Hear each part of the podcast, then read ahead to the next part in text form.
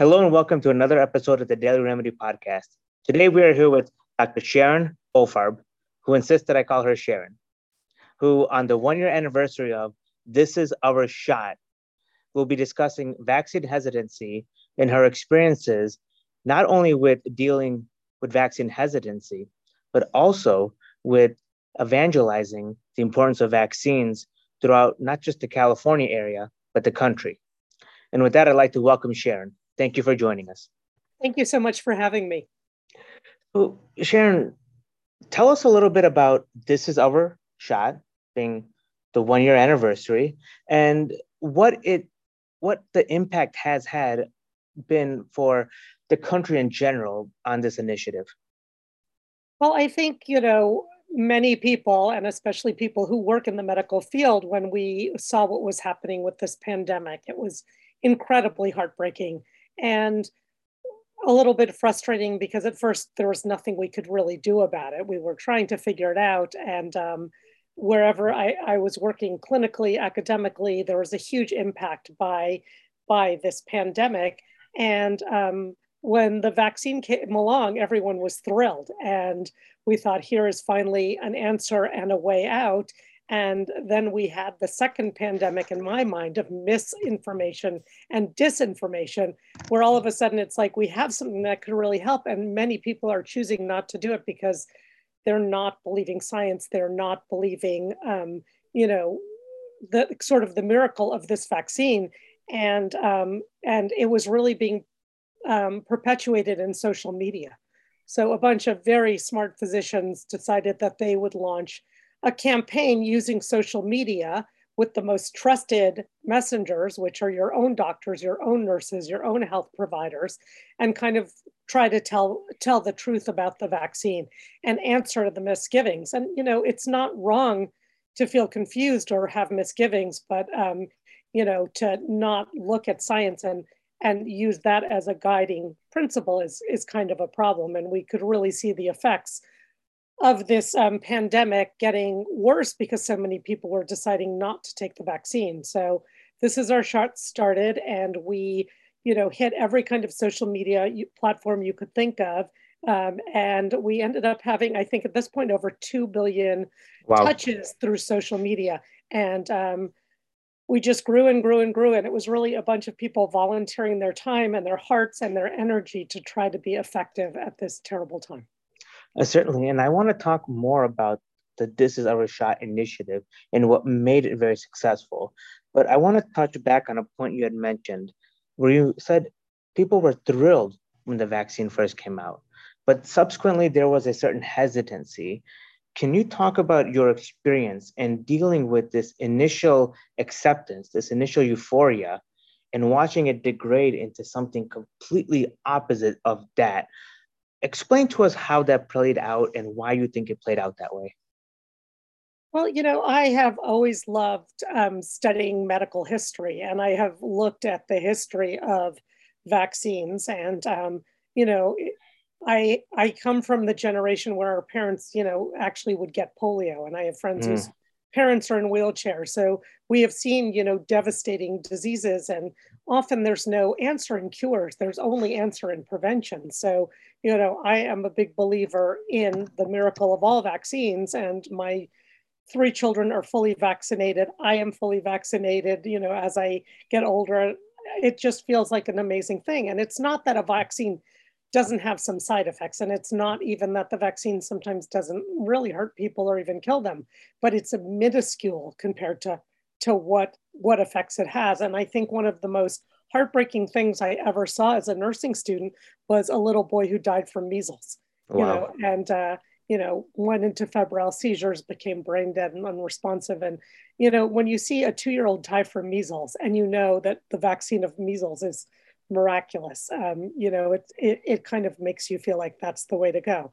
So, um, you know, I don't I don't buy into some of that misinformation that this is a new untested vaccine. The mRNA technology has been studied for over 20 years. And indeed, you know, sort of the the FDA, you know, coming on board seemed quick to people, but we really ramped up the resources and the money to, to make this happen a little bit faster because we knew lives were at stake. It's not that corners were cut or things were done out of sequence. And um, so I didn't ever feel like this was a questionable, um, you know, option for people. I thought it was a fine option to take. And, you know, I had um, students, um, nursing students who had a lot of hesitancy. I had um, patients I work with with unhoused who um, have substance use disorder who had a lot of hesitancy. And um, I found that if I could spend a little time talking one on one and answering their questions and answering their sort of emotional fears around it and saying like i've gotten the vaccine my children have gotten the vaccine i joke that you know your mom's a nurse that on your 12th birthday you get a vaccine because on the 12th birthday of my youngest i took him for a vaccine um, that I think when people saw that, I had more buy-in. And in, in, fact, that's what started This Is Our Shot. We took pictures of ourselves getting vaccinated. I had nursing students who were pregnant getting vaccinated. I had nursing students who were nursing new babies getting vaccinated. Um, you know, we got all hands on deck and it was almost, it really felt like a lot of magic. The energy around this movement was so powerful and so strong. And we developed such a great community. And it's a community because we love our patients and we love the communities we come from and we want to see people well.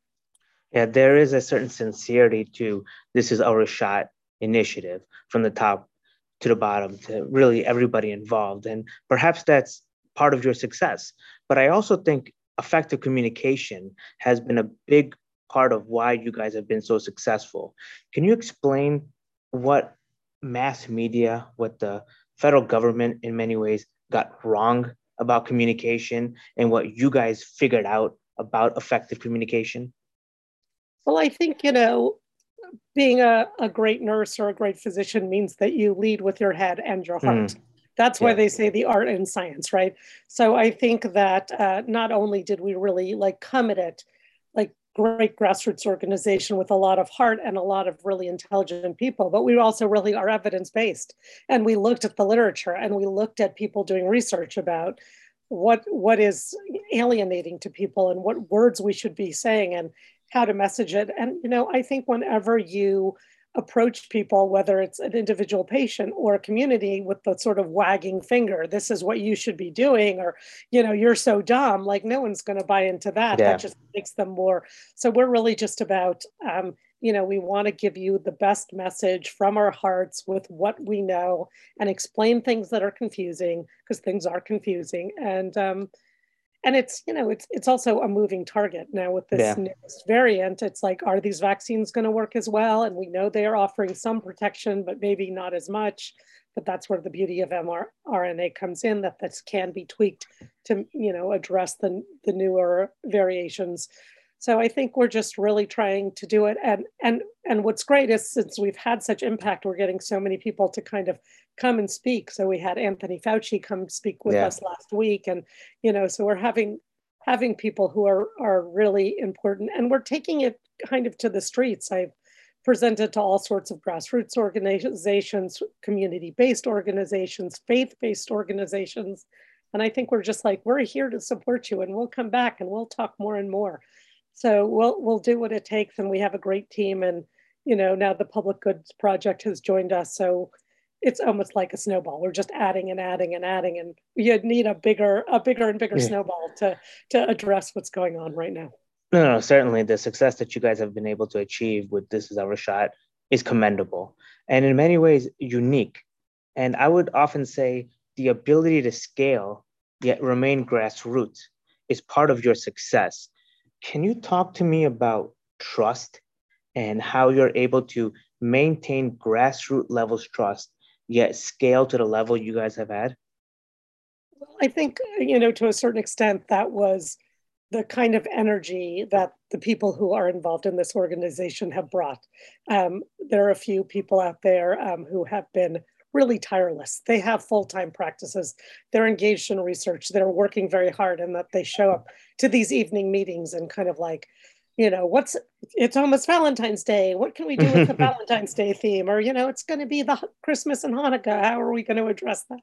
So you know, we we have a little bit of fun. We really care about each other, and so I think you know I think just that we we were giving the right message or the right messages at the right time, and um, and we had the right people at the table too. So I know, you know, there's still quite a group of people who are vaccine hesitant, and still a lot of people who are actually still refusing vaccines. And we just hope, like, if we are here giving the message and whoever can come to the table, whether it's the Surgeon General, whoever joins us, we're delighted to have them. And I think they have a, we also just, you know, we have joy in serving. And I think that's almost the core of it. Like you, we, we've gone into medicine because there's joy in service and we're, we're bringing that same sort of energy to this as our shot. And that energy is certainly contagious. And I think that it's led to a lot of successes in places where most uh, organizations, or at least traditional healthcare organizations, have not had. You'd mentioned vaccine hesitancy. It's something that has evolved over the course of the pandemic. From your perspective, really being in the trenches, talk to us about vaccine hesitancy in its early phases and what it has almost, in certain ways, evolved into at present. Well, I think, you know, whenever you know you get a pill whenever you need a treatment you should have a certain amount of hesitancy you know if you're mm. going in for surgery there's a risk with almost anything you do in the medical field. And i think it's natural and normal to be hesitant. And i actually applaud it. And i like a patient or a student who's really thoughtful and wants to go into the details and has questions. Um, you know that's important. I think one of the things that's happened is with electronic medical records we have so little time with our patients that we often don't have time to have those really in-depth conversations. So when when people have concerns you know and they don't have enough time with their providers that can be a problem but i think what's happened is that that sort of normal hesitancy which can kind of be a good thing has actually been politicized mm. and it's been politicized by the right to be like you can't trust the government and you can't trust the government scientists and you can't trust the doctors and nurses who believe the government scientists and this polarization in America and this kind of inability to communicate and have a thoughtful dialogue, agree to disagree, to listen with open heart and open ears and open mind is, um, I think, really heartbreaking. And that it's really become this, you know, if you do this, you're a bad person. And if you do that, you're a bad person. So I think, um, you know, one of the things about this is that our shot is we're trying to reclaim the place of psychological safety, of true care, of good communication. And, you know, the people who are extremely politicized and that politicization is about hesitancy. I don't know that we're ever going to to change those people's minds, but that is something that I've seen in America that truly breaks my heart. I feel like it's where our society is really fractured. Yeah, certainly the polarization of the pandemic has revealed certain ugly scars of American society. And unfortunately, individuals like yourself face the brunt of it.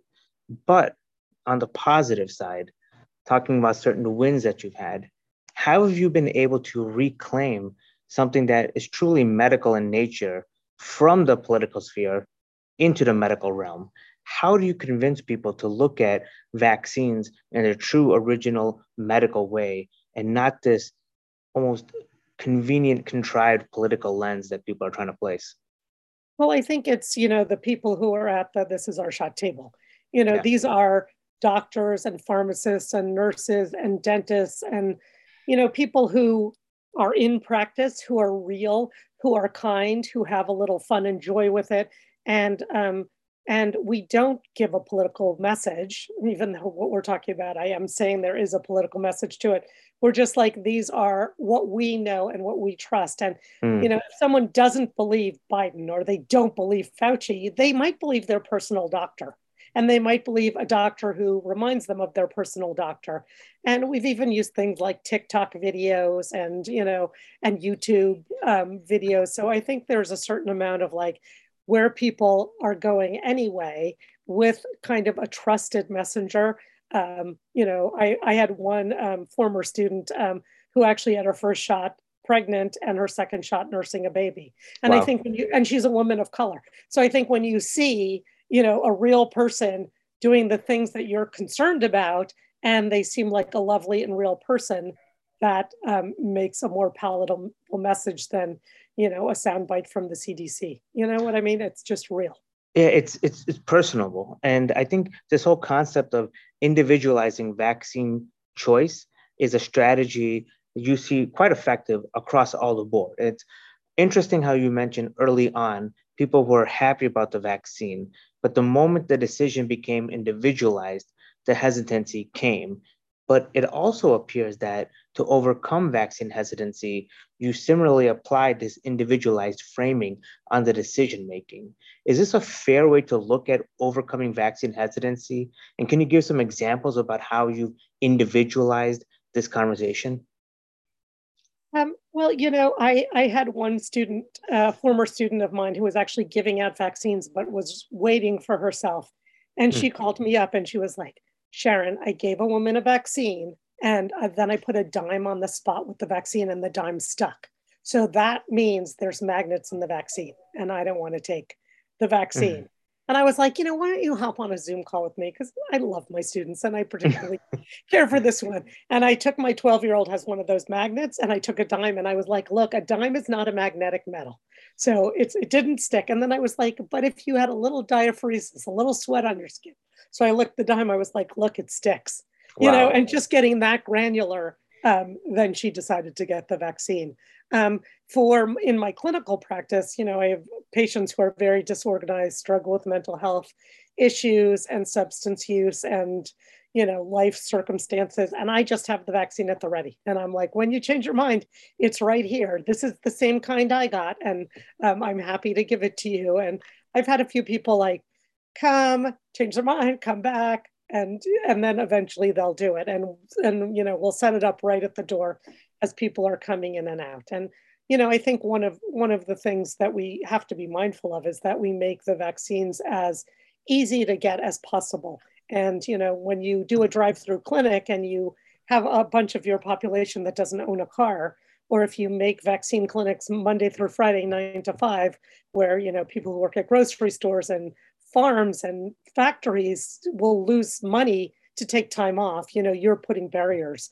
So i think there are also ways of like how can we remove the barriers you know because if you have hesitancy plus barrier then you're not going to win. But if you have a little hesitancy someone who will talk to you and accessibility then you're going to win. That's an important point because you look at hesitancy almost as though it's both a good thing and a bad thing and that accepting it helps to sway the hesitancy towards eventual acceptance.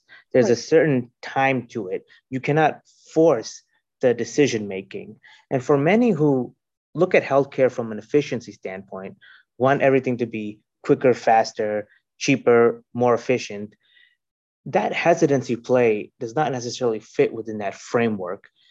Hesitancy, would you argue, as almost something necessary that it's an almost rate limiting step to this never ending quest towards healthcare efficiency, as unrealistic as that may appear? You know, that's a brilliant, a brilliant summation. And I think it, there is something about the way medicine is evolving that it almost wants to be like an assembly line mm-hmm. and fast and check the boxes and get it done. But when you hear that you have cancer, or you're told that you have lupus, or you're like, here's a new experimental treatment, you as as the patient, and it would be the same for me as the patient, really wants to take some time and ask questions, you know, and figure stuff out. And you need to process new information and change in lifestyle needs some processing. And you know, the kind of big wins we want to make in medicine, like the lifestyle changes, the losing weight, the stopping smoking, the exercising, the stress reduction, those are not things that happen as part of a 15 minute visit where you're addressing other things too. And I remember once I was at the clinic, um, I worked at student health for a while, and I saw this one student for 40 minutes, and my boss came and he was like, You only had 15 minutes. Why did you spend 40 minutes? and I said, Where did you want me to cut him off when he was telling me he was drinking until he passed out, or was thinking about suicide, or was seeing blood in his stool when he went to the bathroom? Like, what, what was the part I was supposed to pare down to 15 minutes? And I think that sort of, um, that sort of demand of trying to make it cost effective um, sometimes really makes patients lose and also makes the providers lose because we're frustrated that we can't spend enough time and make enough of, of a connection with our patients. And I think it doesn't have to be diametrically opposite the concept of creating a connection and building an efficiency. I think this is our shot showed that if done the right way, they can be complementary. Have you ever explored applying the model to other conditions or other forms of healthcare communication? You know, it's great that you asked that question because um, I think that we've found so much joy in the connection we've had, the, the team of This Is Our Shot, and the power we're developing and the notoriety we're developing. And um, that we're kind of like, what's next? If it's not the pandemic, are there other messages that we can address? And I truly think that a lot of what's happening in the world today requires a this is our shot sort of voice, whether you're looking at global warming, which has tremendous health effects, or you're looking at Black Lives Matter and this racial discrepancies in healthcare. I think that, you know, having the provider at the table, the trusted messenger is a really powerful, you know, vehicle. And we are talking about kind of what other things we can do. So stay tuned. No, certainly. It is something to watch. And what's interesting is so much of the success lies in effective communication. And to play devil's advocate, marketers in the traditional healthcare marketing field also seems to buy into this communication angle. At what point do you see communicating as representing the patient relative to influencing the patient in certain ways that may not be in their best interest? And I know it's kind of a hypothetical, but I'm kind of teasing out to get a sense of what you're thinking. Um, it's a brilliant, brilliant question. And um, what I would say is that, like everything, there's a good and bad side to, mm-hmm. to all things. And I do think, you know, um, communication is so key to healthcare. And I think we don't address it well enough. You know, the third leading cause of death, maybe fourth now with pa- the pandemic, is is medical error and that 80% of those medical errors come down to communication, especially at crucial junctures, you know, when a patient is being transferred from the emergency room up to ICU, from ICU to med surg, that kind of way that you convey information is so key. In fact, um, uh, another place we've seen it is like in the foster care system, the communicating of a kid's medical needs from foster care family to foster care, family falls through the cracks often with really dire circumstances. So I think in the healthcare field, we have to do a lot better on communication. And there are certain tools I really love, like empathic inquiry and motivational interviewing and you know even just starting all our medical training with psych 101 so we really know how to read body language and tone of voice because 90% of communication is nonverbal right? So yes i think communication is key to what we're doing at this is our shot. I think it's crucial to get better in the whole medical field but is it something that the advertisement and the marketing world does? And they and you know when you hear about what happened with the um, trump campaign getting as granular as knowing what people's color they like what font mm-hmm. they like images they like yes it can be a tool of manipulation as well. But you know i really hope we never manipulate because we don't have this bottom line like you better get the shot or you know we'll never talk to you again. We're like okay have the hesitancy. We're here here to answer more of your questions as they come up. So I think, um, you know, communication is part of our secret sauce, whether it's the training or how we tell people to have the conversations. Uh, but it's true, it, it can be used for not so good as well. And hopefully, we're only using it as good. No, I certainly think that the proof is in the pudding with the success that This Is Our Shot has to test to how much good this has been doing. Often, healthcare has been described as an experience, and healthcare in its most fundamental form is an experience. From your perspective, what role does technology have in influencing the healthcare experience towards good patient behavior and good patient decision making? Well, I think the world is changing so quickly. I read some report, I won't be able to cite it, but it was something that, you know, young adults and children are reading fewer books than they've ever read, but they're mm-hmm. reading more words because they're mm-hmm. constantly online and they're reading so many words. They're reading more than they've ever read. They're just not reading a book. So, um, and I definitely saw it with my students. They don't like the textbooks, but they'll spend hours Googling and watching YouTube videos to get the information that that they used to be found in textbooks. So I think, you know, this is the world we live in.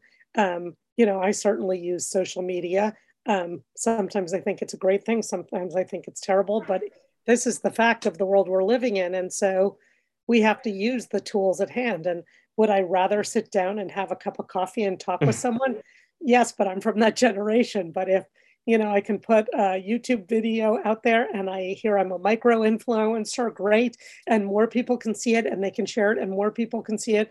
You know, the point is, I want the message to be heard and I want the message of, you know, trust and understanding of science and staying safe because, you know, we're losing way too many people, way too yeah. many people are dying. And so, whatever little thing I can do using our new way of communication, I'm happy to do it. Often people reflect on the pandemic creating a certain sense of numbness. And for you as an effective communicator, maintaining the importance of getting vaccinated, the importance of taking a vaccine seriously, it may seem easier to deal with hesitancy or almost negative emotions, but numbness seems like a uniquely difficult emotion to deal with. What are your thoughts on this pervasive numbness that seems to be growing day by day? Well, I think, you know, numbness is like an ego defense mechanism. I mm. think our, you know, biologically we're programmed when there's too much stress to like shut down in one way or another, you know. Um, so I think that it is a normal thing to have happen. Um, but sadly, what sometimes happens to people is they're numb or they're not believing, and then it hits very close to home and then yeah. it's very hard to be numb when it's affected your life i mean just last week a colleague of mine lost four of her relatives including wow. her mother including a 38 year old cousin who they tried putting on ecmo and all four were, were died you know by covid so you know i think a lot of healthcare providers it's not a luxury you know that we can engage in numbness because we really just see it all the time either personally or professionally um, but I think that's why we're seeing the very high rates of depression, anxiety, suicidality, and you know, um, people leaving the field. I, I really hate burnout because I feel like we we've been pushed so so far, but you know that there's been this mass exodus. We have seen terrible. You know, they're saying a nursing shortage. We have plenty of RNs, but RNs who are not willing to work in these conditions, and we're seeing it in in nursing education too, mass retirements because it's just harder to teach on Zoom, scarier to take students to hospital. So, um, you know, I think I think the the numbness that's happening is we've just been with us so long, and our brains just have to, you know, com- compartmentalize for our sanity. Yeah, it's interesting you mentioned that, particularly given your experience as an academic nurse and somebody who's dealing with high risk patients, many people often fail to see the patterns that come from unintended consequences, the patterns of treating patients with chronic pain and then those with substance use dependency, those who are vaccine hesitant and then become pro vaccine should something happen to them in their individual lives. Why is it that we as a society fail to see these patterns or these relationships when they appear so obvious to you so up close when dealing with patients? Boy, that you ask really good questions. Um, I want to take you out to coffee one of these days. um, you know, I think that there's a lot of rationalization going on. I mean, mm. I've seen it for a long time. It's like, oh, you know, you have diabetes. What are you eating? Oh, you have cancer. Do you smoke? Oh, you know, you're doing this bad stuff. So bad things happen to you. And I think it's a little, I don't know that you can work in the field of in the medical field unless you really just see that these tragedies that happen to people, you know, are sometimes just really random and really sad. And maybe the best you can do is just provide comfort, you know. Yeah. Um, so, you know, I feel like I lived through the, you know, the AIDS crisis. I was sort of a new nurse at the start of the AIDS crisis, mm. and I grew up in Greenwich Village. So I saw my neighborhood completely decimated. Wow. Um, so in a way, this doesn't feel brand new to me. Um, and you know, you take the oath to go and you know and help people. You you choose this way. So I'm constantly looking at the world I live in and the patient's experience they have and how do we do better. And the older I get and the wiser I get, and certainly working on my doctorate made me really pull the camera lens back to look at system error and to mm. look at like ways we can make bigger changes. So to do that, you have to kind of look at the problems and then kind of say, how can we fix it? And you know, TS is this is our shot is really good at that. It's like, okay, here's the, the message, the disinformation message we're getting this week. What are we going to do about it? And, you know, I also think it helps to have a little bit of gallows humor or tumor humor mm. to like laugh at the dark things in the world. Um, non-nurses often are shocked at my sense of humor, but uh, um, my nursing friends really get it. So, you know, I, I just think we all have to look a little bit harder and try to look with more compassion. And that's very interesting, this concept of looking and identifying healthcare as a system. If you were to kind of just take everything and just with a step back, look at it from a broad angle, what nuances, insights have you gleaned about human nature, communication, and trust as a whole that kind of encapsulates your experience in the pandemic, as difficult as it may be to encapsulate that in just a few words? Well, one of my favorite quotes by, you know, one, one of our early um, nurse heroes um, who started the settlement house movement was um, nursing is love in action. Mm. So I think I have gone into nursing with love in my heart. When I became an educator, I realized I really loved my students. And then research shows that it's connection and community that really helps with students learning and students willing to like work hard and and doing well. So I feel like love, connection, community, you know, that's that's what fills my engine, you know, whether it's my immediate biological family, whether it's the community I live in, whether it's, you know, the schools and the students I work with, whether it's my clinical practice, and now with This Is Our Shot.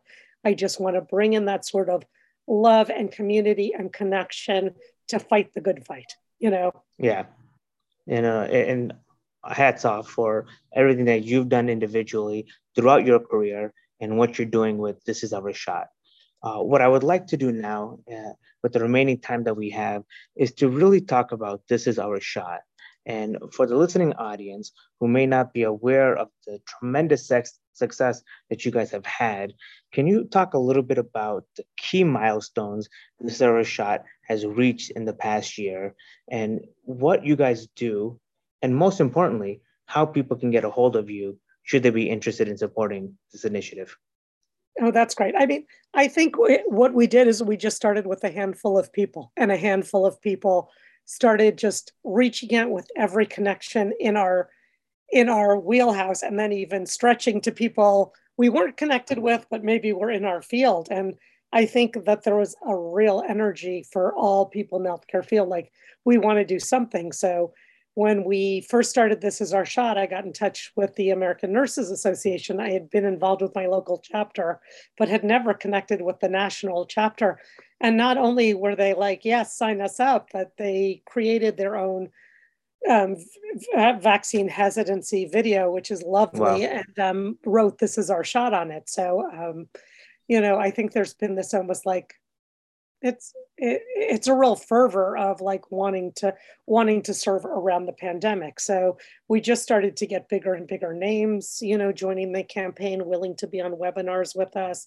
We you know got more and more platforms so we're on almost every kind of social media platform you know starting facebook the instagram you know tiktok videos. And you know there are people who are very good at that and focus on that. And then we just do trainings all over the place where people, so we've been doing, um, the, you know, California Department of Public Health and, you know, community-based organizations. So we just keep on talking about how to message with your patients one-on-one. And, um, and so, you know, when we hit like 2 billion social media touches, it was almost incredible. But I mean, not a day goes by that I don't tag a video or use the hashtag. And I was not much of a hashtag user prior to this. So I think it was just, just kind of keep keeping the energy going and keeping trying and then, you know, joining with bigger and bigger organizations. So, you know, I don't know that I totally know the milestones, and I think it would be really interesting to do a history if someone was keeping track. Maybe maybe some of the other folks know that better than I do, but it has been almost meteoric rise and yeah. just keeps going, keeps going. And I think we've had a real impact on on influencing people's choices. And you know, like I say, I'm, it's an honor to serve. So if this is a way I'm serving you know, patients that I love, then I'm happy to do that. And the more people we keep safe in these incredibly challenging times and discouraging times, you know, the better. Sharon, your sincerity is a testament to your success. And in many ways, your humility is foundational to what This Is Our Shot is all about. Uh, this Is Our Shot is, in no exaggeration, likely going to be a business case review to be studied for people generations down the line in terms of how to maintain trust and communication while scaling at a very rapid pace. And I think every person involved with This Is Our Shot deserves all the accolades bestowed upon them. And so yeah, for the list, uh, uh, yeah, please go ahead. And I was just going to say, you had asked earlier about how do you find us. So pick your favorite social media platform and just put in the search bar hashtag this is our shot. We actually also can go to this is our shot. We have our own web page um, and our Facebook page, Instagram is all very, very great. But, you know, I'm really honored. It feels like such a compliment to me and to the work we've been doing that this this will have like an impact going down the line. I mean, honestly, I think each one of us feels like if only one more person gets a vaccine, great. And, you know, there's this Jewish saying, save one life, you save the world. Mm-hmm. So, you know, it's really gone beyond our wildest expectations and you know that i got to sit on a webinar and chat with uh, you know anthony fauci. And i love anthony fauci. I have the little anthony fauci finger puppet as kind of my inspiration to like keep doing it um, no matter how bad the day has been. Um, you know it's just it's I, I feel like i'm honored to to be a part of this team and to do this work. And i'm glad it's going to help inform because i think we've created something really special no, it's well earned and it's well deserved. So before we go, I want the listening audience to know the website is this is our shot.info, T H I S I S O U R S H O T dot I N F O. And I would encourage everybody to visit the website, see what this organization is all about, and see what they have done to overcome vaccine hesitancy for so many people in this country and really now across the world. Uh, and so with that, Sharon, thank you so much for your time. Thank you for discussing this amazing initiative with us, and we wish you all the success in 2022. Thank you so much. Happy holidays to you and all the listeners, and everyone stay safe. And if you haven't, go get your vaccine or get your booster. Okay. Thank you. We'll do. Okay. Bye bye.